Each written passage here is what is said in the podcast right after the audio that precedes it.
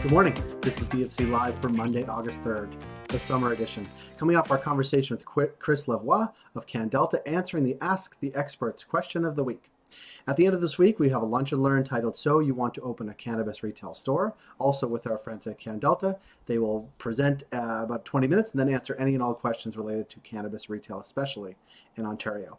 As well, at the end of the month, August 27th, Join us for Diversity Talk, uh, a Cannabis Forward event titled Social Equity in Practice. Also, sign up on our website. Thanks to our ongoing partners BDSA, Cannabis at Work, Cannabis Benchmarks, CanDelta, and Torkin Manes. And as always, we are protected by our friends at Alcit. Enjoy this conversation with Chris Lavoie.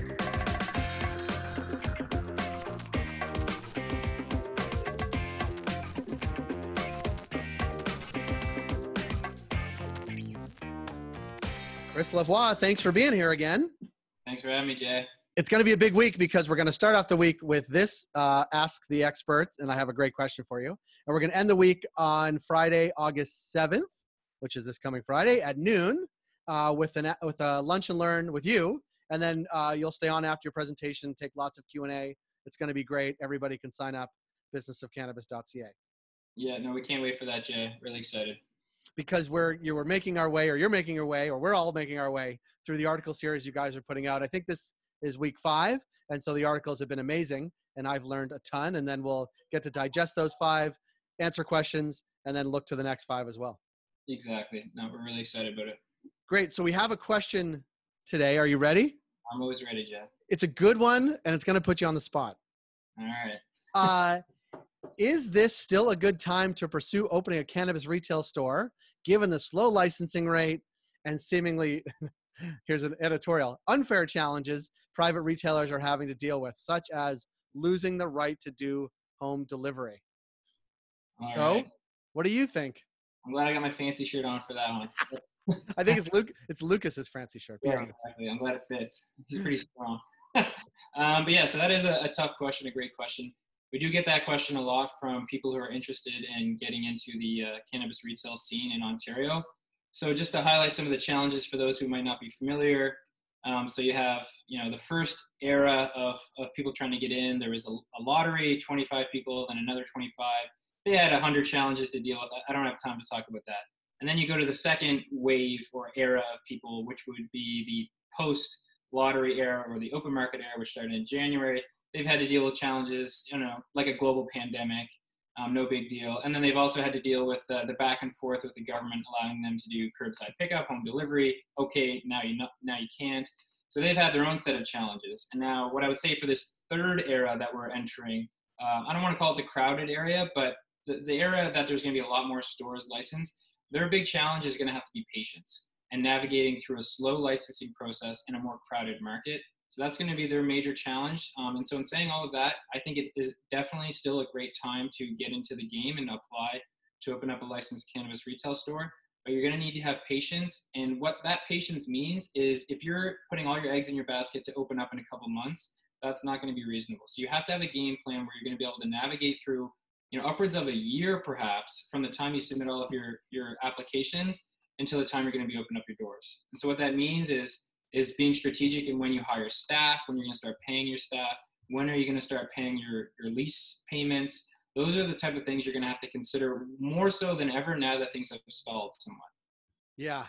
Yikes. Yeah. And, and I mean, you, you, you laid it out, right? Like be patient. You need to have all your ducks in a row, be thoughtful about when you hire, when you start making rent, like all those things and that's what you're that's the thinking now right? Because it's it's going to be sometime in the future. And and just the challenge the, the biggest challenge is really the unknown i think right? I mean isn't that sort of the prepare yourself to be flexible? Because the unknown is the unknown and and, uh, and it's going to change. Yeah exactly. You're going to have to be able to be adaptable any new business has to be adaptable but for now you're going to have to deal with changes such as okay this is when i plan to open this is when i'm actually going to open. So you're going to have to be able to react quickly to hiring staff quicker than you might have wanted to. Um, as i mentioned managing your lease payments quicker than you might have wanted to. Um, but also managing the fact that when you applied to open up a store say in location a and there was say one to two stores in the neighboring community by the time you actually open up there might be five or six other stores there. So that's going to change your entire business strategy in terms of um, your your product distribution that you're having. Okay, you think you're going to capture this target audience. you're going to have to be very adaptable at the time you open up your doors. Um, so that's going to be a major challenge for people. And, and as we've been, uh, you've been, you're, you're in your articles and some of our other conversations with with the folks at Vitrina Group and others and other retailers who have who've just staffed up, whether it be Suprette uh, last week, or we also yeah. talked to um, uh, Liz Bigioni who had Chum and Niagara Falls, like the importance of staff and the sort of in-store experience, both face-to-face and physical, is a really they are the differentiators now, and like those are often I think un- under underappreciated as you conceive what a store might be. Absolutely, hit it on the head there, Jay. And so uh, groups like the or companies like the Vitrina Group, where they specialize in basically helping you become a great employer, right? Like that is such a valued company to have in this space. And so actually, one of our later articles is on how to become a great employer, and that they're so important your staff and establishing your brand the, the customer experience you have, which is, as you know, so important for especially new users, right? Not every customer you have in their store is someone who's been consuming for decades, knows exactly what they want. A lot of these people are kind of curious. They want to be educated on the products you have, how they might impact them.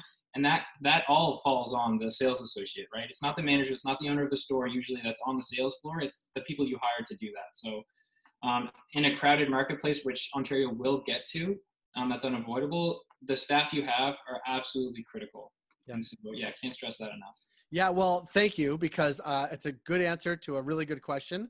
And uh, we're going to see you today, and then we will see you also on Friday. So we'll check in with you there. Again, those who want to uh, hear more from Chris, hear more from CanDelta, ask all these questions and more, uh, join us. You can go to businessofcannabis.ca, head over to the events page. You can sign up. You'll also, if you follow us on Twitter, LinkedIn, Facebook, and Instagram, you'll be not inundated, but gently reminded all week to sign up for Friday's thing because uh, there'll be a login and it's a great opportunity to sort of ask questions. So, Chris, thanks for joining us. We'll see you Friday and uh, have a good one. All right. Thanks so much, Jay. See you then.